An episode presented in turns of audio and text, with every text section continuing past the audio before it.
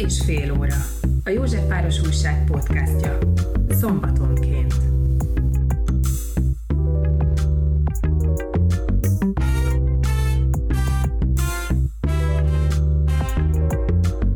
Kik a banán emberek? Az itt élő kínai közösség hogyan viszonyul Orbán rendszeréhez? Lázonganak az itteni kínaiak a kommunista Kína ellen? Mik a céljai a letelepedési kötvényel hazánkba érkezett kínaiaknak? Hogyan tartja markában a kommunista diktatúra az itteni kínaiakat? Kínaiak Magyarországon. Látjuk őket nap mint nap, kapcsolatban vagyunk velük, vásárolunk, eszünk náluk, és ha bár egyre több olyan fiatal kínai van, aki már nálunk cseperedett fel, mégis keveset tudunk az életükről. Beck Fannival, a CEU Szociológia és Szociálantropológiai Iskola doktoranduszával beszélgettünk, aki 2015-ben kezdett meg egy követő kutatást, mely a letelepedési kötvényprogram kínai családjainak motivációit és boldogságkereső stratégiáit vizsgálta. A kínai nyelvet jól ismerő Beck elmondta, hogy korábban is foglalkozott kínai migránsokkal, de ezt a csoportot, mely a munkavégzés pénzkeresés céljából érkezett az országba, nagyon nehezen vagy egyáltalán nem lehetett szóra bírni, szemben az újonnan érkezett, némileg nyitottabb letelepedési kötvényesekkel. A beszélgetésben szó esik arról, miért vegyülnek egymással kevésbé a régebben és az újonnan érkezettek, milyen a kapcsolatuk az anyaországgal, és hogy hogyan gondolkodnak Orbán Viktor bevándorlás ellenes politikájáról. Én Bújdosó János vagyok, ez pedig a Nyolc és fél, a Józsefváros újság podcastje. Kutatni, vagy egyáltalán kérdezni, megtudni valamit az itt élő kínaiak életéről, hétköznapjairól, mert hogy én, én próbálkoztam egy pár ízben, de valahogy soha nem sikerült közel kerülni, de nem sok értékeletű információt kaptam. Ennek mi lehet az oka, valami bizalmatlanság, vagy egyéb Hát szerintem nyilvánvalóan több oka is van. Az egyik az biztos, hogy a bizalmatlanság, mert hogy mondjam, milyen pusztán érdeklődő szándékkal ö, ritkán ö, keresik meg szerintem kínaiakat magyarok itt, mármint hogy ezért valóban sokszor bizonyos hatóságok bizonyos okokból próbálják őket zargatni, emiatt nyilván van egy ilyen ö, alapvető bizalmatlanság, Másfelől meg, ö, hát hogy az itt élő kínaiak azért végtelenül ö, heterogének összetételüket tekintve, tehát akik mondjuk a Józsefvárosban dolgoznak, ők ö, még akkor is, hogyha magasabb iskolai végzettségük van, mert már a 90-es évek óta viszonylag magas iskolai végzettséggel érkeztek ide kínaiak, tehát legalább középfokú és sok esetben felsőfokú ö,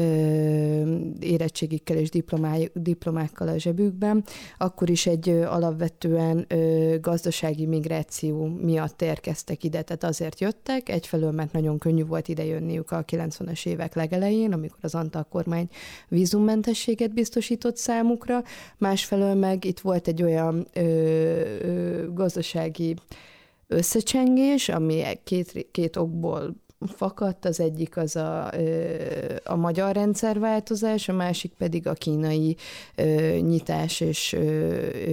piacgazdaságra való átállásnak a folyamata, ami pontosan a 90-es évek elején egy gazdasági túltermelési válságot eredményezett, még Magyarországon ez a kiskereskedelmi piac pedig teljes mértékben hiányzott, és ezért egy az összes poszt-szovjet országba rengeteg kínai érkezett. Na, ezek a kínaiak dolgozni és pénzt keresni jöttek ide, ezt uh,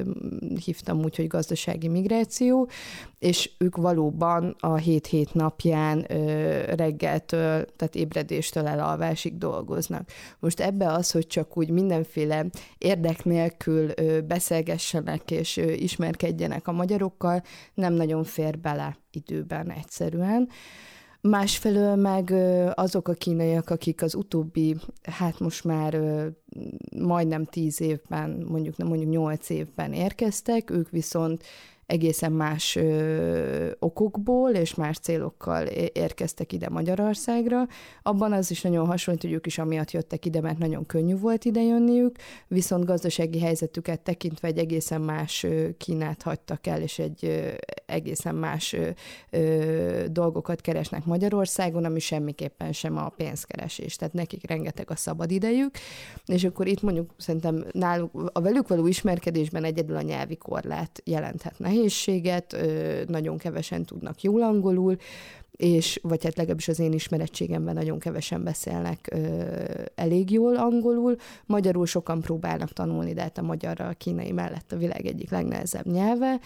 de például nekem a velük való ismerettségszerzés az egy kicsit sem volt problémás, sőt, mi több szinte azt mondhatnám, hogy ők, ők kerestek meg engem, vagy ők szerették volna velem felvenni a kapcsolatot, és az életükről beszélgetni. Tehát, hogy én látok ebben egy nagy különbséget, nem mondanám azt, hogy általánosan nagyon nehéz kutatni a kínaiakat, vagy beszélgetni velük, vagy ismerettségbe lépni, hanem én ezen a módon azért így szegmentálnám, hogy van, akivel nagyon nehéz, van, akivel nagyon uh-huh. könnyű. Tehát akkor ezek szerint van két csoport. Két csoportot lehet elkülöníteni, régieket és újakat.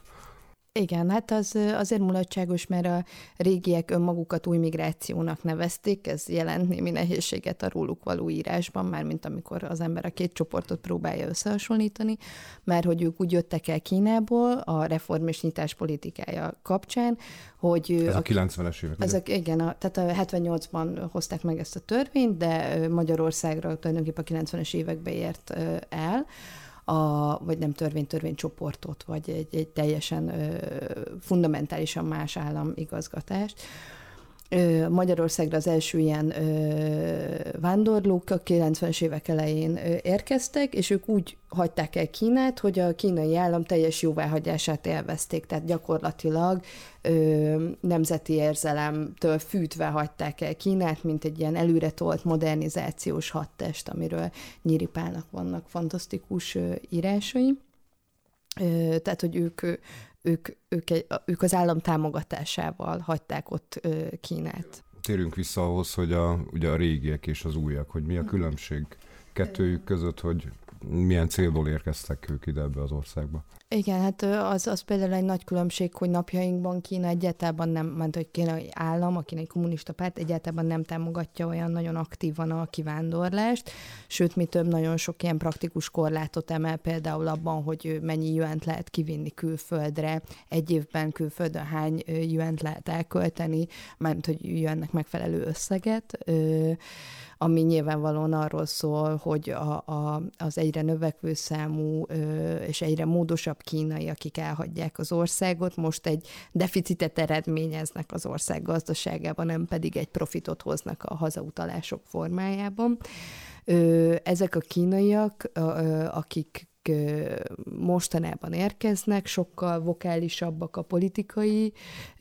kérdésekkel kapcsolatban, hogy mit gondolnak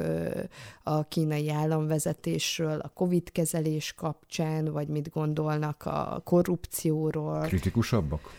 Lényegesen kritikusabbak. Ez persze, hogy mondjam, tehát, hogy nagyon nehéz úgy beszélni, hogy az ember ne bocsátkozzon ilyen általánosításokba, tehát hogy ez az én ismeretségi körömre jellemző, ez alól vannak kivételek, tehát hogy butaság lenne azt gondolni, hogy minden újonnan érkező kínai, akik a letelepedési kötvény programon keresztül érkeztek, ilyen lenne, de feltűnően sokkal nagyobb az ilyen kritikus hangok száma. Sőt, mi több, nagyon sokan explicit módon úgy is fogalmaznak, hogy ők egyfajta szabad szabadság vágy miatt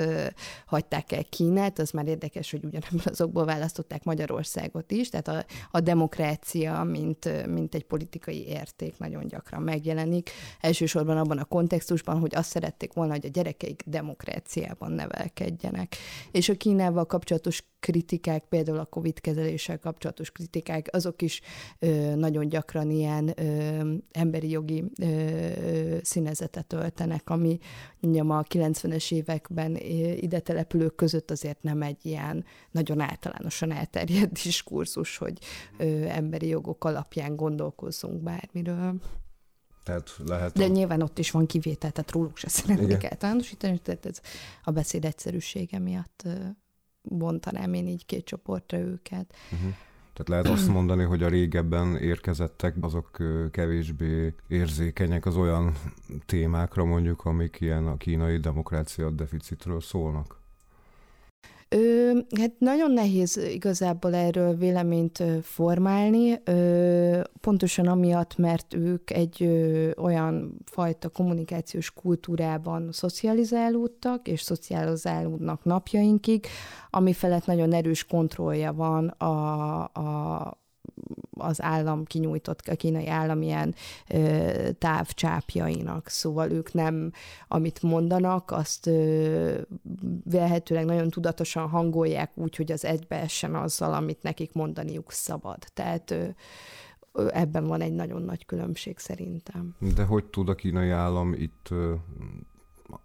Magyarországon akár, hogy bármiféle letorziót venni, hogyha esetleg valami kína olyan véleményt fogalmaz mm. meg, ami Igen, igen, igen. Ö, szóval ezek a, az úgy, úgynevezett régi migránsok, ők,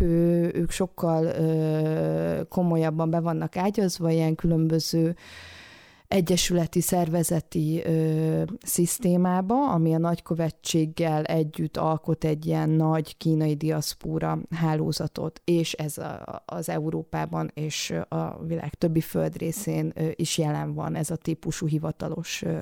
ö, intézményrendszer, amiben ott van, nem tudom, a futyieni kínai kereskedők ö, gazdasági egyesülete, meg a nem tudom, micsoda, szóval ezek ilyen elsősorban gazdasági irányultságú, néha kulturális, néha sport egyesületek, és ezeken keresztül de ezt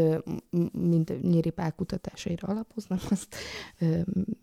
szeretném hozzáfűzni. Ezeken az egyesületeken keresztül kaptak ők nagy anyagi támogatást. Azt nem tudom, hogy ez napjainkban is így van ez, a Nyíripának a kutatásai azért egy korábbi időszakra vonatkoznak, de ez egyfajta ilyen ö, fékezési mechanizmus, vagy nem tudom, tehát hogy az a, nyilván az, a, az az ember, aki egy ilyen egyesülettől kap pénzt, és mondjuk ö, ilyen Kínával, ö, Kína ellenes megnyilvánulásokat tesz, az nem fog tudni pénzt, ö, nem remélhet pénzt ezeken az egyesületeken keresztül. A másik ilyen cenzúra felület pedig a WeChat, ami a legnagyobb kínai közösségi média oldal, ez, ez egy nagyon-nagyon mindent át, az élet minden területét átfogó app, amit a különböző ilyen információs technológiával foglalkozó nyugati szakemberek és érdeklődő, ö, érdeklődőken őrült lenyűgözöttséggel fogadnak. Ez egy olyan applikáció, ami ben e, az ember az egész napját eltöltheti, tehát hogy nem kell hozzá kilépni semmihez, hanem mindent az applikáción belül el tudsz intézni, és valóban a, a, tehát, hogy ne, én nem ismerek olyan kínai embert, se a régi, se az új bevándorlók között, akik ne, akinek ne a WeChat lenne az elsődleges kommunikációs platformja. Ez, Ez olyan, mint a Facebook? Nagyon hasonlít a Facebookra, csak sokkal több mindent tud, mint a Facebook, és ezen a, a legalábbis az én köreimben legnépszerűbb funkció az a, az ilyen subscription accountnak nevezett dolgok, amikor az ember feliratkozik gyakorlatilag egy blogra, és akkor az a blog minden nap posztol számára híreket, ez egy passzív fogyasztói dolog, szóval ez nyilván ebből a szempontból kevésbé érdekes, amiről beszélgetünk. A másik pedig az ilyen, úgy hívják, hogy baráti körök. Ezek ilyen gyakorlatilag message funkciót tölt be, viszont sokkal jobban van monitorozva, mint egy hagyományos ilyen Facebook group chat, és ezek nagyon sokszor vállalkozások alapjait is képezik. Tehát, hogy valaki egy adott baráti körön belül, amit most, tehát így ez a hivatalos nem vagy baráti kör, de értemszerűen nem kell feltétlenül barátnak lenni ahhoz, hogy bekerülj, ott hirdeti az ilyen-olyan szolgáltatásait, portékáit, lakásokat, kaja, kajakiszállítást, bármit. Na, és ezek a, a csoportok monitorozva vannak, nem csak a, a, a csoport vezetője által, hanem mint hogy a, a, a WeChat, mint a legtöbb nagy kínai cég részint állami tulajdonban van ezért ö, hivatalos ö, ö, cenzúrázók által is. És így a csoportvezetőknek amúgy ilyen öncenzúrázási érdeke is az, hogy az ő csoportjukban semmi ilyesmi ne fordulhassék elő, mert akkor megszüntetik a csoportot, ő pedig elesik a saját vásárlói, fogyasztói körétől. Tehát ez egy ilyen másik cenzúrázási felület. De szerintem itt a különbség tényleg valahogy ö, egyrészt az Európa távolság a Kínától, onnan, onnan ered, tehát az új kínaiak számára valamiért ez egy biztonságos kommunikációs tér, ahol kifejezhetik magukat. Persze az is igaz, hogy azok az ismerőseim, akik mondjuk írásban szeretnének velem valamiféle kritikus tartalmat közölni, ők a Facebookon teszik ezt, és nem a WeChat-en, és amikor csak valami mindennapi teendőről akarnak velem beszélgetni, akkor a WeChat-en írnak, szóval van egy ilyen stratégiai kommunikáció használat. Minden esetre ők úgy érzik, hogy a Facebookon kifejezhetik az ilyen típusú érzelmeiket, és az, hogy ők ennyire szabadnak érzik itt a véleménynyilvánítási környezetet, miért különbözik ennyire a régi, a már ugye 20-30 éve itt élő kínaiaktól, akik viszont nem érzik ezt a fajta véleményszabadságot itt biztosítottnak, ez, ez azért egy érdekes kérdés, aminek nyilván van egy fajta gazdasági alapja, amiről az előbb beszéltem, de attól még mindenképp érdekes, hogy egy teljesen másik kognitív világban vannak ebből a szempontból. Uh-huh. Tehát akkor, akkor kb. azt ki lehet jelenteni, hogy a, a régebben ide vándorolt kínaiak azok valahogy jobban függnek a, a, a kínai államtól, és ezért kevésbé is kritikusak, míg az újak, akik egyébként ezek a, az újakat a, a a letelepedési államkötvényel ide érkezett kínaiakat értjük az újak igen, alatt. Igen. Tehát, hogy ők, ők ezzel szemben kritikusabbak, egy demokratikusabb világban akarnak élni. Ezeknek az újaknak e, akkor ez lehetett a fő motivációjuk arra, hogy ott hagyják a hazájukat? Hát amit mindegyikük egytől egyig mondott, az, az az volt, hogy a fő okuk az az, hogy a gyereküknek egy boldogabb és teljesebb gyermekkort szeretnének biztosítani, mint amire Kínában lehetőségük van, és ennek része igen az, hogy egy, egy szabad világban telik ez a gyerekkor, de mindenki az azt mondja, hogy az oktatás miatt hozta ide a gyerekét, ez számomra egy olyan fantasztikus rejté volt, még évekkel ezelőtt is, amikor a közoktatás nem volt a teljes összeomlás határán, de hát napjainkra még nagyobb rejtéjé vált ez, hogy miért gondolják úgy, hogy mert hogy ezek a gyerekek utána a magyar állami iskolákba lesznek beíratva, tehát nem ilyen-olyan magánintézményekbe tanulnak, hanem konkrétan az állami közoktatásba, gyakran egy nyelvű iskolákba kerülnek be, hogy miért gondolják azt, hogy ez a iskola jobb lesz a gyermeküknek, mint az, amit Kínában kaptak volna, tehát a legtöbben így is választják ki a migráció időpontját, vagy választották ki, hogy a gyerekük még nagy csoportos, de jövőre már elkezdene az iskolát, és nem akarják a kínai oktatási rendszerbe beiratni, hanem ide hozzák. És hogy az az érdekes, hogy az ilyen típusú oktatási migrációknál mindig az a feltételezés, hogy ott egy magasabb színvonalú, jobb oktatást kap az ember. Tehát innen azért mennek Angliába egyetemre a jó magyar gimnáziumokból a legjobb tanulók, mert ott magasabb színvonalú ö, oktatást kapnak. Szóval ez egy ilyen alapvető logika. De ők meg egy nagyon-nagyon magas szintű oktatást hagynak ott,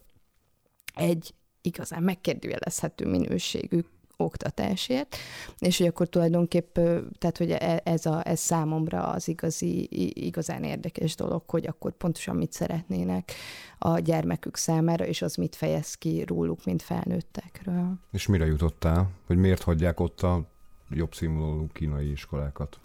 Hát ez a kínai oktatási rendszer amúgy nagyon, tehát szerintem most, vagy lehet, hogy az én szűrőm egy kicsit kiélezett erre, de én nagyon-nagyon sok olyan tartalommal találkozom például az interneten, ami egyszerre lenyűgözve, és egyszerre egy kicsit ilyen félelemmel vegyesen mutat kínai óvodásokat, akik körben állnak 40 minden gyerek két labdát pattogtat ütemre egyszerre, és akkor mindig két ütem után arrébb ugranak, és akkor azt a két labdát pattogtatják tovább. Tehát, hogy a kooperációnak és a koordinációnak egy olyan magas szintű fokát képviselik, amit hát magyar óvodásoknál azért például ritkán lát az ember, meg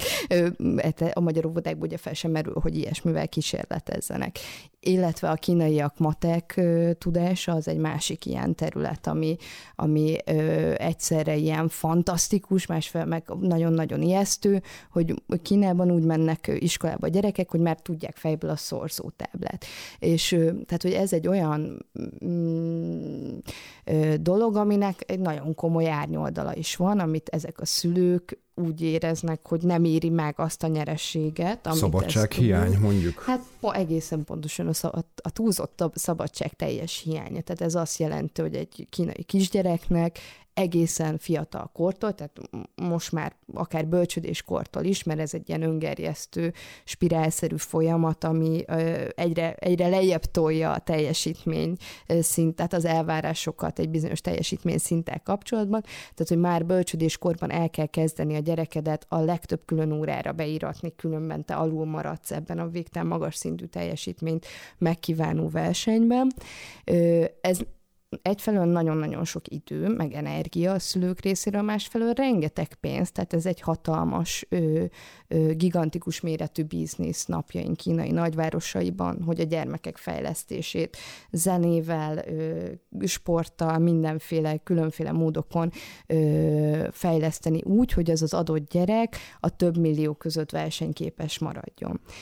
Ezek a szülők arra jutottak, hogy ők ebből a versenyből kiszállnak, ők ezt ö, ö, ártalmasnak tartják és fenntarthatatlannak, és itt megpróbálnak valami mást ö, megvalósítani. Hát, ami egy érdekes tanulsága a kutatásunknak, amit amúgy Nyíri Pállal együtt ö, ö, kezdtünk el, és ö, azóta is szoros együttműködésben folytatunk, az az, hogy, ö, hogy amint így ö, integrálódnak valamilyen szinten itt a, a, a, most elsősorban természetesen a budapesti kínaiakról van szó, ebbe a budapesti társadalomba, és kiderül, hogy egy ö, gitárórát már lehet venni 4000 forintért, egy angolt meg szintén lehet 4000ért kapni, ami Pekingben és Sánkhájban, ahonnan ők jönnek, ö, háromszor, négyszer, ötször ennyibe kerül.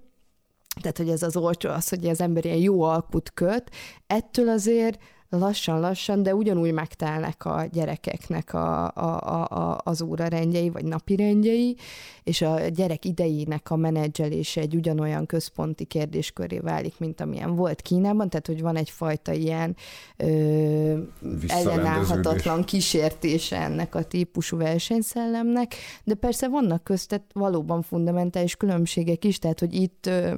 a, amit mindig hangsúlyoznak az az, hogy itt nem professzionálisan kell mindent csinálni szemben Kínával, tehát hogy itt lehet úgy nem tudom, ö, ö, pingpongozni, hogy nem versenyszerűen, hanem csak úgy a pingpongozás öröméért. Tehát ez is egyfajta ilyen szabadság, meg önmegvalósítás iránti inklináció. A másik pedig az, hogy ezeket a ö, tevékenységeket a gyerek maga választja. Ez is egy ilyen hangsúlyos dolog, hogy azért jár ö, síúrára, mert ő szeretne síúrára járni, és nem azért, mert nekem muszáj őt beíratnom síúrára, mert az összes többi ember a WeChat grupomba és a környezetembe ezt csinálja, hanem mert ő azt szeretné. És ez, tehát, hogy ez a fajta ilyen individualisztikus kép nagyon erős. Uh-huh.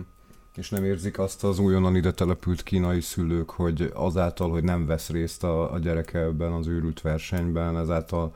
azért mégiscsak lemarad a, a, az ottani kínai gyerekekhez képest? De abszolút, ezt nagyon jól megsejtetted, ez egy nagyon erős szorongás, ami ö, szerintem ilyen ö, színuszgörbeszerűen bukkan föl és ö, apad el, de időről időre nagyon nagy erőkkel tör a felszínre. Ö, és akkor mindig valamilyen ö, hektikus intézkedés is követi ezeket az ilyen pánikszerű rohamokat. Tehát valóban ezt a versenyt elképzelni nagyon nehéz. Tehát az, a, az egy ilyen ö, középosztálybeli szólásmondás ö, Kínában, nagyvárosokban elsősorban, hogy, hogy ne hagyd, hogy a gyereked már a rajtvonalon vesszen. És akkor ez a, ez a gondolat, hogy, hogy ez rajtad múlik, hogy a gyereked ö, végigcsinálja a versenyt, vagy esetleg nyer a versenyen, ne adj Isten már az elején veszít, ez a te felelősséged és a te döntéseidnek a következménye. Ö, tehát, hogy ez egy olyan neuralgikus szülői állapot, ami szerintem amúgy hogy mondjam, nem teljesen ismeretlen Magyarországon, tehát hogy itt is van egy, egy, egy ez, ez egy tök létező szemlélet, elsősorban amúgy szintén a középosztálybeli szülők körében, tehát hogy kinek a gyereke kerül be nyolc osztályos legjobb gimnáziumba, ez, ezen nem csak a kínaiak versenyeznek, hanem a magyarok ugyanúgy, és ez ugyanúgy egyfajta ilyen státuszszimbólum is, tehát hogy szerintem itt, amit ezek a szülők szerintem végtelen bátorsággal kockáztatnak, az az ő ilyen osztálystátusz helyzetük, tehát az, hogy ő megmeri merni, hogy egy hogy mondjam, ciki helyre viszi a gyerekét Magyarországra, hát Magyarország az ilyen globális képzeletek világában nem szerepel sehol, mert hogy egy elég periferi, perifériális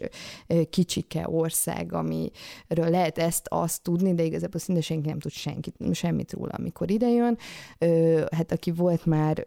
kínai nagyvárosban, az, az tudja azt is, hogy egy kínai nagyváros az kétszer akkora, mint egész Magyarország, és hogy Budapest összehasonlíthatatlan bármelyik kínai nagyvárossal, ahol azért a nem tudom, 50 emelet az a, az a, az a standard szintje a városnak, és a háromszintes autóutak, és a nem tudom mit. Tehát, hogy ez gyakorlatilag egy ilyen kis vidéki kisváros hangulatát árasztó hely, ami nem szerepel semmiféle nemzetközi ranglistán, szinte semmiben. Tehát, hogy ez egy már önmagában Magyarország szerintem egy bátor döntés, amit Persze, elsősorban a vonzerejét az adta, hogy ez a letelepedési kötvényprogram iszonyú egyszerű volt, viszonylag olcsó volt, de mindenképpen a leges-leges legegyszerűbb az egész európai kínálatban, tehát sehol nem volt az, hogy befizetsz egy pénzt, és két hét múlva már megkapod a letelepedési engedélyedet. Nem sokat kérdeztek, ugye erről a magyar sajtó sokat cikkezett, hogy az átvilágítási folyamat az, az nem volt a legalaposabb, de ez felhasználói szempontból mondjuk egy olyan embernél, aki nem valamiféle diktatúrának a rezsimjéből menekült ide, vagy nem tudom micsoda, ők ő, számukra ez csak pusztán azt jelenti, hogy ez piszok egyszerű szemben az összes többi letelepedési programmal, ahol az ember hónapokat, sőt sokszor a kívánatosabb ilyen destinációk éveket vár, rengeteg papírmunka, rengeteg újra, ö, újra papírmunka, és, és kime, bizonytalan kimenet. Tehát itt az, hogy biztosan, olcsón és egyszerűen és gyorsan megkapták ezt a letelepedési engedélyt, ez volt a fő vonzereje Magyarországnak, de szerintem ez akkor is egy bátor döntés volt részükről, hogy így tényleg nagyon direkt módon léptek ki a versenyből. Ö, az állami oktatási intézmények választása szintén egy nagy bátorság szerintem, ami persze eredhet abból is, hogy nem volt pontos képük arról, hogy milyen a magyar közoktatás, azért amint ö, valamiféle képük lett róla, ami továbbra is azért egy ilyen homályba vész számukra, hogy, hogy pontosan mi történik itt az iskolában, mert hogy nem tudnak magyarul, ö, azért akkor tehát, hogy sokakban felmerült, hogy azért ez egy kicsit aggasztó, hogy ennyire nem tanul semmit a gyerek, és hogy amíg itt a homokozóban ülnek és játszanak, addig Kínában már a szorszótáblát magolják. Na mindegy, szóval ez, szerintem egy, egy, egy borzasztó izgalmas, és nem teljesen egyértelmű folyamat, ami, ami nők keresztül mennek semmilyen irányba.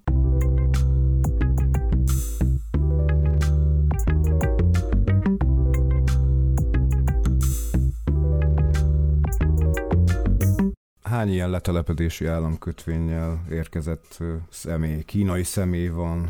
jelenleg? Hát ezt nem, nem lehet pontosan tudni, hogy hányan telepettek le valóban, mert úgy működött ez a program 2013 és 2017 között, hogy az ember kifizetett először 250, később 300 ezer eurót, plusz 50 ezer eurót a közvetítő cégeknek.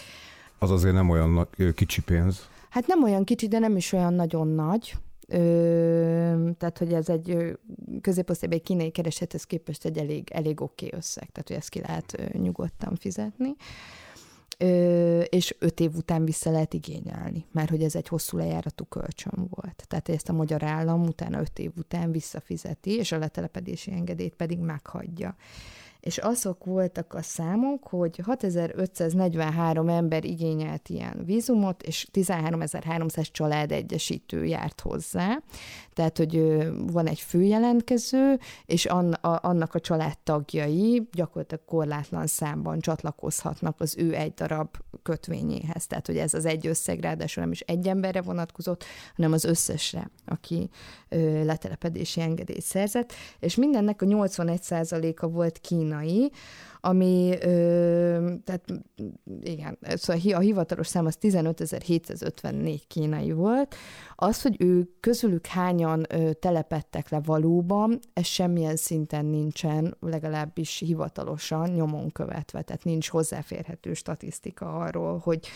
ezek közül az emberek közül, akik megkapták a letelepedési engedélyt, hányan telepettek le. Ezért volt az, hogy Rogán Antal egy évvel a kötvényprogram lezárása után azt mondta, hogy egyetlen egy ö, letelepedési kötvényel, ö, kötvényt vásárló ember se telepedett le az országba. Ez nem lehet tudni. Tehát, hogy erről tényleg nincsen hivatalos ö, szám.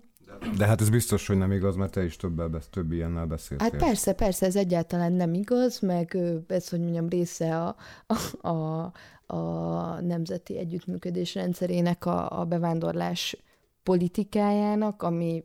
az utóbbi, tehát a rendszerváltás utáni Magyarország legaktívabb bevándorlás politikáját, tehát olyan számos intézkedéssel könnyítették meg, és egyszerre tették láthatatlanná a bevándorlást, hogy most azért napjaink Budapeste egy végtelenül sokszínű és multikulturális hely, ahol az ember tényleg be tud úgy menni pékségbe, hogy ott ne tudjan ö, magyarul a kiszolgálója. Tehát, hogy meg az összes futár között, meg tehát, hogy végtelenül sok ö, bevándorló érkezett a, az országba az utóbbi időben főleg három módon az egyetemeken keresztül, tehát ez a Stipendium Hungarikum ösztöndíj program nagyon-nagyon sok Európán kívüli országból hozott ide tanulókat az egyetemek nemzetközi esítésének a jegyében a vendégmunkás törvény eltörlés, tehát a, a vendégmunkás ö, ö, sokra vonatkozó jogszabályok teljes mértékű eltörlése, ami meg bizonyos számítások szerint 75 ezer főleg Ukrajnából érkező vendégmunkás előtt törölt el mindenféle administratív akadályt, de egyben ugye ők, mint hogy nincs eltük adminisztratív akadály, ez azt jelenti, hogy ők nem is jelennek meg semmiféle adminisztrációban utána, tehát hogy nem tudjuk, hogy pontosan hányan jöttek, ez még bőven a, a, az előtt történt, hogy Oroszország lerohanta volna Ukrajnán, Ö, és a harmadik meg ez a letelepedési kötvény. Ja, hát meg, illetve a kettős állampolgárság is ezt ö, segítette elő, mert hogy addig, amíg nem létezett a kettős állampolgárság, a legnagyobb bevándorló csoport Magyarországon az a határon túli magyaroknak a csoportja volt, az etnikailag magyar, de a határon túlon született, felnőtt, és aztán bevándorolt magyarok csoportja volt, így ők is eltűntek teljes mértékben a statisztikákból. Tehát, hogy itt egy párhuzamosan folyik egy iszonyú aktív bevándorláspolitika, ami szerintem amúgy nagyon üdvözölendő, és egy, egy teljes retorikai ellentéte az egésznek, amikor azt mondják, hogy igazából, tehát hogy egyrészt az országnak a fő profilja az az, hogy, hogy mi megállítjuk a bevándorlókat Európa határainál, mi egy etnikusan homogén magyar nemzetet építünk, amit nem adunk ilyen arab kézre, vagy tudom én micsoda, és akkor ehhez képest meg egy, egy végtelenül sokszínű országot és főleg fővárost hoztak létre az utóbbi évek bevándorlás politikájával. És persze, igen, tehát, hogy a, a nagyon szegények ugyanúgy láthatatlanok maradnak a, a többségi társadalom számára, mint a, mint a nagyon gazdagok, ö, akik a villanegyedekben, meg egyéb helyeken laknak. Mert ők meg, igen, tehát hogy, hogy mindenképpen azért ilyen a többségi társadalom számára láthatatlan ilyen munkás szállókon és a többi embertelen körülmények között. Igen, szóval, hogy láthatatlanság lehet tudni, vagy egyáltalán megbecsülni a Magyarországon élő kínaiak számát? Hát becsülgetni persze lehet szabadon, de, de tudni, nem, tudni nem nagyon lehet, mert, mert nagyon nagy a mozgás, mindig is nagyon nagy volt a mozgás, tehát ez a 91-es, 2-es vízummentesség, ez egy ponton 40 ezer kínait hozott állítólag az országba az akkori becslések szerint, de aztán ez a szám nagyon rohamosan csökkenni kezdett, mert Magyarországon keresztül egész Európába, illetve távolabbra is tovább vándoroltak az először ideérkező kínaiak, és akkor amúgy a, emiatt a Józsefvárosi kínai piac például egy ilyen nagyon ikonikus helye a, a, a kínai ilyen migrációs képzeletben a, a, e, ennek az egésznek, mert hogy ott minden kínai megfordult, aki aztán Európában egész más helyeken telepedett le. És aztán ez a szám a Központi Statisztikai Hivatal adatai szerint megállapodott ilyen 15 ezer körül. És akkor erre jött most még 15 ezer kínai állampolgárságú letelepedési kötvényvásárló, illetve hogy ez a 15 ezer, ez már a család egyesítésekkel együtt, tehát hogy gyakorlatilag megduplázódott a számuk 2013 és 17 között. A kötvényprogramnak amúgy az is érdekessége, hogy ez nem kíván meg fizikai jelenlétet az országban. Erre alapozta Rogán Antal azt, hogy nem is jött ide senki, mert hogy ez csak egy ilyen befektetés gyakorlatilag, amit az ember bárhol a világon megtehet, és direkt nem is kérik tőle, hogy egy napot is Magyarországon eltöltsön, és tehát, hogy mivel így van kitalálva ez az egész program, emiatt nagyon kétséges, hogy, hogy pontosan ki meg hogy, de az, az egész biztos, amit te is említette, hogy egyszerűen láthatóvá vált, hogy rengeteg kínai van a városban, mert én már nem tudom, tizenéve próbálkozom az itt élő kínaiak ilyen-olyan megközelítésből történő kutatásának, és tudom, hogy egészen ideig mindig el kellett vándorolnom a Mázsatérre, illetve a Józsefvárosi piachoz, hogy találja kínaiakat. Tehát, hogy ez egy ilyen keresési folyamat volt, aminek az eredményeként egyszer csak végre megérkeztem valahova, ahol vannak kínaiak. Mo- most viszont az utóbbi, mondjuk nem tudom, öt évben akárhova megyek, mindenhol kínaiakat látok, ami ö, szerintem amúgy mindenki másnak is feltűnik, nyilván én egy kicsit ö, ö, nem vagyok egy teljesen reprezentatív szemlélő ebből a szempontból, de a két gyerekem két intézményében, a játszótereken, tehát az összes ilyen ö, gyerek, középosztálybeli ö, családi helyszíneken mindenhol nagyon-nagyon sok kínaival találkozom. Szóba került ugye a NER, tehát lehet-e tudni azt, hogy hogy viszonyulnak a NER-hez az itt élő kínaiak? Egyáltalán tudnak-e bármit a, a, az itthoni viszonyokról? Hát ez egy nagyon-nagyon izgalmas kérdés szerintem is. Tudnak valamit az itthoni viszonyokról, rengeteg kínai nyelven írt Magyarországról szóló sajtó termék van, elsősorban digitálisan, elsősorban a WeChat-en. Érdekli őket? Igen, ezeket abszolút nyomon követik, inkább pragmatikus sem, mint ilyen ideológikus okokból, tehát hogy lehet látni ezeken a cikkeken, hogy hányan olvassák el őket, és látom azt, hogy amikor valamiféle ilyen inkább tényleg valami filozófiai jellegű, vagy ideológiai jellegű kérdésről van szó, az, az viszonylag hidegen hagyja az olvasóközönséget, de a gazdaságot komolyabban érintő kérdésekről arról azokat mindenki elolvassa. Tehát, hogy szerintem alapvetően pragmatikus célokból olvassák ezeket a híreket, ö, ami engem ugye a kutatásom miatt specifikusan érdekelt, az az, hogy ehhez a pedagógus sztrájkokhoz és ö, oktatási rendszerért történő tüntetéseken, tüntetésekről nek milyen sajtója van, és hogy azoknak milyen a fogadtatás, és ott tulajdonképp azt reméltem, hogy azt találom, hogy, hogy van érdeklődés ez iránt, és van rá valamiféle reflexió, de sajnos ez idáig ez nem, nem, nem, nem nagyon lett lett egyértelmű számomra, hogy, hogy van. Szóval követik a, a valamilyen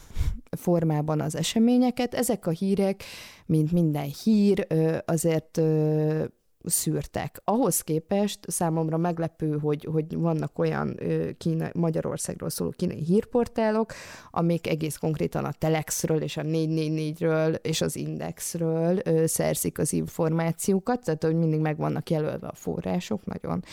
következetesen, és vannak olyan kínai sajtóorgánumok, amik a független magyar médiából tájékozódnak, ez már önmagában szerintem nagyon érdekes és beszédes dolog a NER, tehát hogy nem, a NER-hez való viszonyunk az nagyon izgalmas, ö,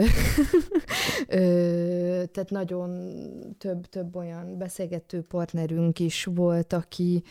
aki határozottan állást foglalt az Orbáni politika mellett, tehát úgy gondolják, látták, hogy, hogy Magyarország gazdaságilag jó irányba megy, illetve kimondottan ö, ö, értékelték a bevándorlással kapcsolatos politikát, már pedig annak is a, a diskurzív vagy ilyen vokális részét, ami, ami azt hangoztatta, hogy ide aztán nem fognak semmiféle jöttmentek bejönni ebbe az országba, mert hogy mi megállítjuk őket a határnál. Tehát, hogy ők kivonták magukat ebből a körből, tehát, hogy ők nem, nem jött mentek. Pontosan, hát tehát úgy fogalmazott a, ez a hölgy, aki szó ezt mondta egész pontosan, hogy, hogy, hogy azért tartja ezt helyén valónak, meg az Orbán részéről egy bölcs döntésnek, mert hogy tudta, hogy akkor a jó migránsok, mint ő, meg mint az amerikai, meg mint a német migránsok nem jönnének. És tehát, hogy ez nagyon érdekesen cseng egybe Orbán saját ö, mondásával, ami amúgy gyakorlatilag pontosan ebből az idősából származott, hogy az igazi menekülteket ő befogadja, akik Franciaországból, meg Németországból, meg nem tudom mi menekülnek a, az ottani összeomló liberális demokráciák mélyteitől. Ki menekül Németországból, meg Franciaországból? Hát azok, Tudunk akik menekülni? nem tudják elviselni ott a, ezt, ezt, ezt a liberális Vannak méteit. Ö, hát ez, e, erre mind nagyon kíváncsiak vagyunk, és amúgy tehát ilyen influencer szintű radikális jobboldaliak vannak, akik itt ténykednek, és, és erről beszélnek. Hát ami ami érdekes, ja, ja, igen, meg illetve ö, a, amikor voltak a választások, akkor ö, beszélgettem egy másik hölgyel, aki viszont korán sem volt odáig olyan egyértelműen, nem fejezte ki a, az Orbán iránti pozitív érzelmeit, és a választások kapcsán mondta, hogy hát ő bevallja, hogy ő egy kicsit fél, hogy, hogy mi van, hogyha az ellenzék győz, mert hogy akkor nagyon meg fognak erősödni a Kína ellenes érzelmek. És ez amúgy egy másik nagyon fontos dolog, hogy bár ők kritikus a Kínával kapcsolatban, az nagyon fontos nekik, hogy, hogy az Orbáni Magyarország egy nagyon pozitív diplomáciai kapcsolatot tart fenn Kínával, mert ez számukra biztosítja azt, hogy ők nem lesznek rasszista diszkrimináció áldozatai ebben az országban, szemben sok nyugati országgal, ahol viszont a kínaiakat, főleg a korona járvány ilyen első nagy fellángolásaiban valóban fizikailag bántalmazták, és és nagyon-nagyon komoly ö, diszkriminációnak voltak kitéve, és az, hogy itt, itt amúgy Magyarországon valóban egyáltalán nem volt semmiféle súlyos ö, kína, kínai ellenes megnyilvánulás, Ö, szóval hogy ezért viszont ez nekik fontos, hogy, hogy Kínának, vagy Orbánnak nagyon jó a Kína politikája, vagy hát abban a szempontból jó, hogy, hogy pozitív ö, viszonyt tart fenn, és így módon az itt élő kínaiak ö, biztonságban érezhetik magukat. Egy kicsit beszéljünk már arról, amiben, ami, amiben szintén nem nagyon szoktunk tudni belelátni, hogy ö, nagyjából a, arról van képünk, hogy nekünk hogy néz ki egy hetünk, vagy egy hétköznapunk, tehát dolgozunk, mit tudom én, pihenünk, filmet nézünk, kicsit kocsmázunk, elmegyünk koncertre, színházba, stb. Ez, ez a kínaiaknál hogy zajlik itt Budapesten? Tudom, hogy ez egy nagyon átfogó kérdésnek Igen, az, de, de mondjuk... azért mindannyiunknak egy kicsit másképp néznek ki a napja, szóval hogy nehéz szerintem ez, a, ez alapján is általánosítani, meg, meg tehát, hogy én sem mm, tud, tehát, hogy, hogy mondjam, mondjuk van nyolc olyan közeli ismerősöm, akiről tényleg pontosan tudom, hogy egy, egy héten keresztül nagyjából hogy néznek ki a napjai, mivel tölti a hétköznapokat, mivel tölti a hétvégéket, és a többi, tehát hogy ez, ez nem egy reprezentatív minta, ezt szeretném hangsúlyozni, hanem ez az a nyolc ember, aki valamiért engem a bizalmába fogadott, és ott is tartott. Öm, ezek általában mm, arról, amin a legelején beszéltem, hogy egyszerűen mivel ők nem dolgoznak többnyire, tehát a legtöbb ilyen letelepedési kötvényel érkező kínai, és mondjuk persze ez, amivel telnek a mindennapjaik kérdéshez elég szorosan kapcsolódik is, ők nekik nincs szükségük arra, hogy Magyarországon pénzkereső tevékenységet folytassanak. Van olyan, akinek azért nincs erre szüksége, mert a házastársa Kínában pénzkereső tevékenységet folytat, és onnan küldi a havi appanásokat arra, hogy itt éljenek. Van olyan is, aki, akik teljes családok itt élnek, és ö, vannak befektetési célú ingatlanjaik, és abból van a jövedelmük. Egyetlen egy olyat ismerek, aki itt dolgozik is, ö, tehát, hogy itt folytat pénzkereső tevékenységet, és van olyan, aki a, csak simán a megtakarításait éli fel, tehát a ö, 300 vagy 350 ezer euró kifizetése után is maradt annyi megtakarítása, hogy öt évig nem volt szüksége pénzbevételre, és utána visszakapta ezt a pénzt, tehát nyilván az is egy darabig így még el, tehát egy pár évig ezt meg tudja csinálni, de ez is önmagában döbbenetes. Tehát én ezért az ő mindennapjaikba látok bele, mert ők nem munkával töltik a mindennapjaikat. Ehelyett nagyon változatos dolgokkal töltik. Ö, ö, vannak olyanok, akik ö, nagyon aktívan érdeklődnek az európai kultúra iránt, és például fürdőkbe járnak, megismerik Budapestet mindenféle módokon, tehát gyakorlatilag, mint egy ilyen meghosszabbított turizmus úgy ö, töltik a mindennapjaikat, mindannyiuknak vannak gyerekei, tehát kivétel nélkül mindenki a gyerekével jött, mint hogy nincs más dolga ezért a gyerekével, tehát ez a fő foglalkozása, hogy a gyerekét reggel elviszi az iskolába, délután értem egy, és elviszi az összes külön órára, illetve, amit sokan nem csináltak Kínában, mert Kínában mindannyiuknak volt aktív kereső tevékenysége, ami ugye a kínai munkarend az, az elég hírhet arról, hogy, hogy amellett nem sok szabad ideje, meg nem sok reprodukciós munkára jutó ideje marad egy-egy embernek, tehát hogy a háztartás vezetése, a gyerekkel minőségi időtöltése és a többi. És akkor a hétvégi programokon, hát az egyik, az egyik jó barátom, ők például mindig nézik, hogy milyen ilyen szed magad lehetőségek vannak, és akkor elmennek valamilyen közeli vidéki helyre, és ott epret szednek, almát szednek, nem tudom, tehát a természet az elég hangsúlyosan jelenik meg ezekben, a természet iránti vágy, ami hangsúlyosan jelenik meg abban is, hogy miért hagyták el Kínát amellett, amikről már eddig mind beszéltünk, hogy ezek a megavárosok végtelenül szennyezettek, ez az egészségüre testi és lelki értelemben egyaránt nagyon rossz hatással van, tehát a, a természet közelsége az itt elérhetőbb és hogy tulajdonképpen, amit mondtam arról, hogy Budapest milyen ilyen kis földszintes város, hogy nekem sokszor van egy ilyen benyomásom, hogy kicsit olyan, mint hogyha egy ilyen suburbe költöznének Budapest, úgy jelenik meg ezekbe. Ö, most a, a, a, a ilyen aktívan itt dolgozó kínaiak mindennapjairól igazából nem tudok olyan nagyon sokat, de például van egy, ö, volt egy kislány, akit tanítottam, akinek az anyukája egy, egy 90-es években ide vándorolt hölgy, az apukája is, az apukája időközben Makón hozott létre kínai boltot, az anyukának a Damjanics utcán van egy kínai boltja, tehát hogy ők ezt a klasszikus ilyen kiskereskedelmi ö, modellt hozzák, de van egy ö, családjuk is, tehát hogy bár külön élnek két városban, hétvégente találkoznak, és a, kislány 11 évesen jött ide Magyarországra, addig a nagyszülei nevelték. Itt született meg, de mivel mind a két szülője heti hét napot dolgozik, ezért hazaküldték, hogy a nagyszülők neveljék a kislányt addig, amíg az bizonyos mértékű önállóságra nem, nem ér el bizonyos mértékű önállóságot.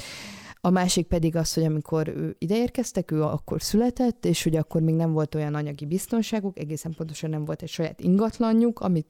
ben ezt megtehették volna. Viszont, mikor ő 11, 11 évesen ideérkezett, már volt egy négy éves kis húga, aki, aki itt született, és itt nevelkedett a, a, a, az ő szüleivel is, tehát hogy gyakor, édes testvérek, ami szerintem egy iszonyú érdekes ö, ö, szituáció, és ö, Mármint, tehát, hogy főleg így ilyen nagyon éles kontrasztban áll a, a, a másik ö, kínai tanítványaimmal, akiket magyarra tanítottam egykorú gyerekekkel, akik meg a szüleikkel együtt érkeztek ide Kínából, és az, hogy ők együtt legyenek, ez egy ilyen nagyon hangsúlyos szempont volt, hogy Kínában nem tudtak volna annyit együtt lenni, mint amennyit itt együtt tudnak lenni, szóval ehhez képest meg, meg egy ilyen radikálisan másik élettörténet volt ezé a kislányi, és hogy náluk például úgy teltek a mindennapok, hogy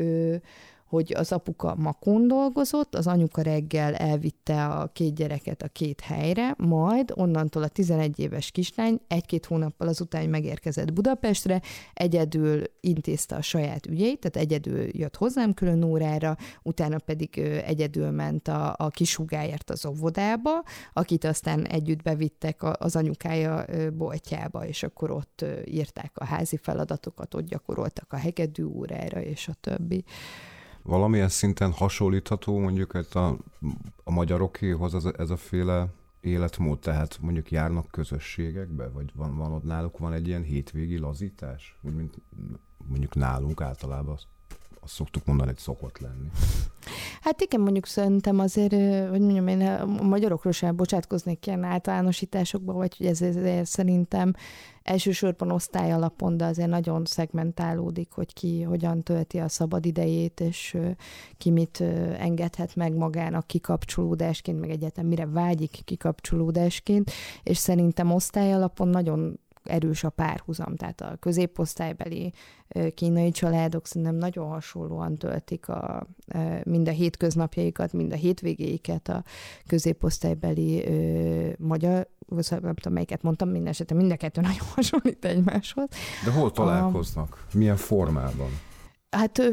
tehát, hogy élnek-e szociális életet? Igen, igen. Ez a kérdés. Ez is ö, szerintem ugyanúgy változik, mint a, a magyaroknál, tehát, hogy van azért benne egyrészt az, hogy mennyi szabad időt, meg mennyi pénzed van, tehát, hogy ez azért a mhm. szocializációs helyzetünket nekünk is alapvetően determinálja ö, valamilyen szinten. Másrészt pedig ö, vannak ilyen individuális beállítottságok, hogy van, aki introvertált, van, aki extrovertált, van, aki erre vágyik, van, aki nem annyira, ö, és, és mindegyikre látok példát példát. Ami érdekes számomra mindig az az, hogy, hogy ezek etnikus alapon szerveződnek-e, vagy nem. És egy csomó olyan ö, ö, ilyen letelepedési kötvényes ismerősöm van, akik kimondottan a magyarok társaságát keresik, tehát beíratják a gyereküket egy magyar állami iskolába, és ott elkezdenek bratyizni kézzel, lábbal, és valamiféle angolsággal a többi szülővel. És amúgy a magyar szülők se tudnak, vagy legalábbis az én környezetemben olyan nagyon jól angolul, tehát hogy ez tényleg egy ilyen közös nyelv hiány történő, pusztán egy ilyen szocializációs vágytól hajtott ilyen filifura interakció, de meghívják vacsorázni magukhoz ezeket a szülőket, tehát hogy tartanak ilyen társasági eseményeket, mivel ugye nekem is ilyen is kisiskolás korú gyerekeim vannak, ezért tudom, hogy, tehát, hogy az embernek a szociális életét azért az is nagyban befolyásolja, hogy van egy gyereke, és hogyha van, akkor az milyen korú, mert hogy azért arra sok minden épül utána, tehát hogy kinek, meg gyereknek ki a barátja, illetve azoknak a szüleivel barátkozik az ember. Ö, tehát, hogy náluk, tehát, hogy ezeknél a kínai ismerőseimnél ez figyelhető meg. Az, hogy vannak olyanok, akik kimondottan kerülik a kínaiak társaságát, az egy érdekes dolog, és az, az szerintem ezzel függ össze, hogy, hogy a vélemény szabadságukat akkor érzik teljes mértékben biztosítottnak, hogyha nincs a közelben egy másik kínai ember tehát hogy a, a, az ilyen ö, saját ö, etnikai csoportjukon belüli interakciókban azért van egy ilyen típusú feszültség, illetve ami a másik nagyon érdekes dolog, hogy ez nem csak az én fejemben különül így el, hogy a régi meg az új migráció, hanem ez tulajdonképpen egy ilyen úgynevezett émikus adat, tehát hogy ezt, a, a, ezt az én beszélgető társaim különítik ilyen élesen el, és ami érdekes, hogy azért sok valótlan tartalom is van az elkülönítésben, tehát például ők azt, fej, azt feltételezik a régi bevándorlókról, hogy ők iskolázatlanok, meg nem tudom micsoda, amiről tényszerűen tudjuk, hogy nem igaz, tehát hogy a, az iskolázottságukban nincs nagy különbség, csak egyszerűen a 90-es években ott hagyni Kínát, meg a 2010-es évek közepén ott hagyni Kínát, ott történt egy ilyen világváltás, vagy nem tudom, tehát hogy az már egy egészen másik világ, amiből eljöttek, és a régi kínaiakat úgy látják, hogy azt a ilyen retrográd, elavult, még nem modern Kínát testesítik, meg szemben önmagukkal, akik meg a világ egyik gazdasági vagy a gazdasági nagyhatalmát testesítik meg. Uh-huh. Tehát, hogy a, a, szerintem ezek a szocializációs dolgok, tehát azok ilyen osztályalapon is szegmentálódnak itt, amire nyilván vannak kivételek, de ha már vannak kivételek, az azt jelenti, hogy van egy szabály. Olvastam nálad a banánember fogalmát, ami ugye a, a, az Európában élő kínaiakra vonatkozik, aki kívülről sárga, ugye mint a banán, de belülről már fehér. Ezt a minősítést valaki más aggatja az ilyen kínaiakra, vagy magukra használják? Én, én úgy találkoztam életemben először a banánember kifejezéssel, hogy azt mondta nekem egy srác, hogy rólam azt szokták mondani a többiek, hogy egy banánember vagyok, tehát is is, mert hogy kínaiak használják egymás között, és mondják egymásra, de önmagára mondta ez a fiú, tehát hogy ő így akarta nekem magát ö, bemutatni. Ö,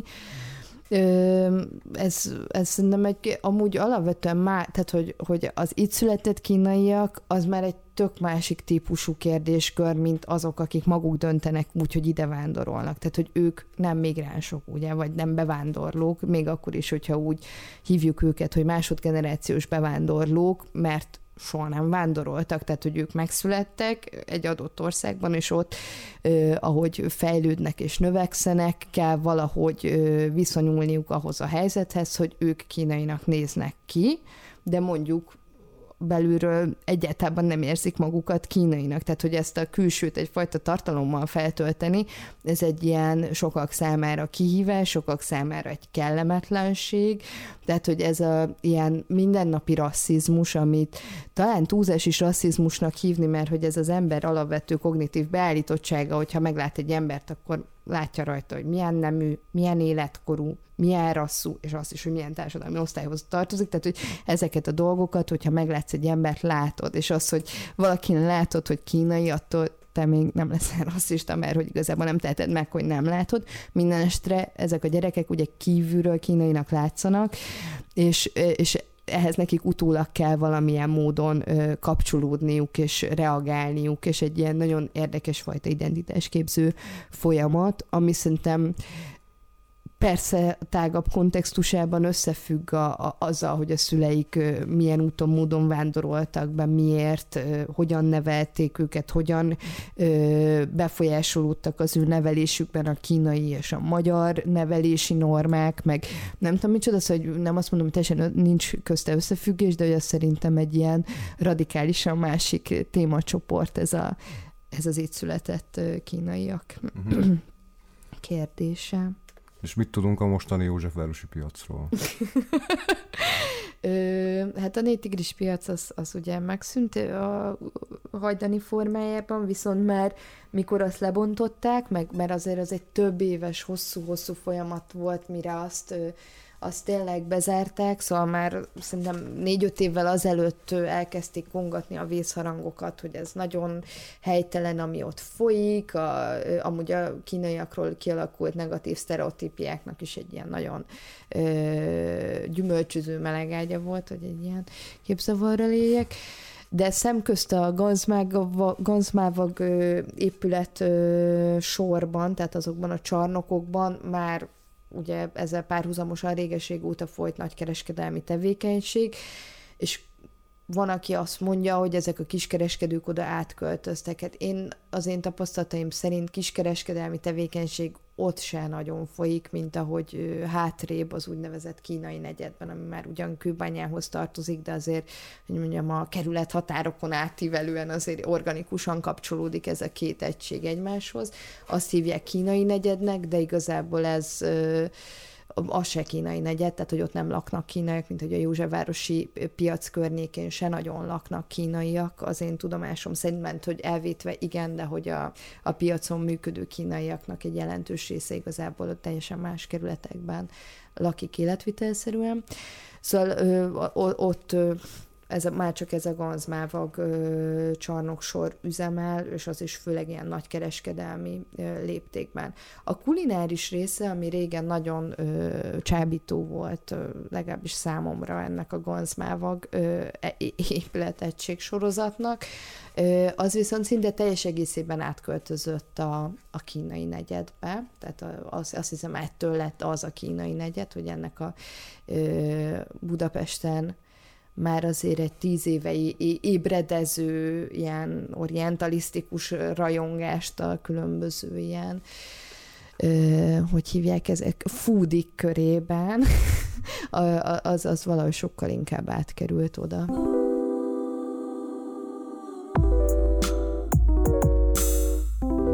Nyolc és fél óra. A József Páros Újság podcastja. Szombatonként.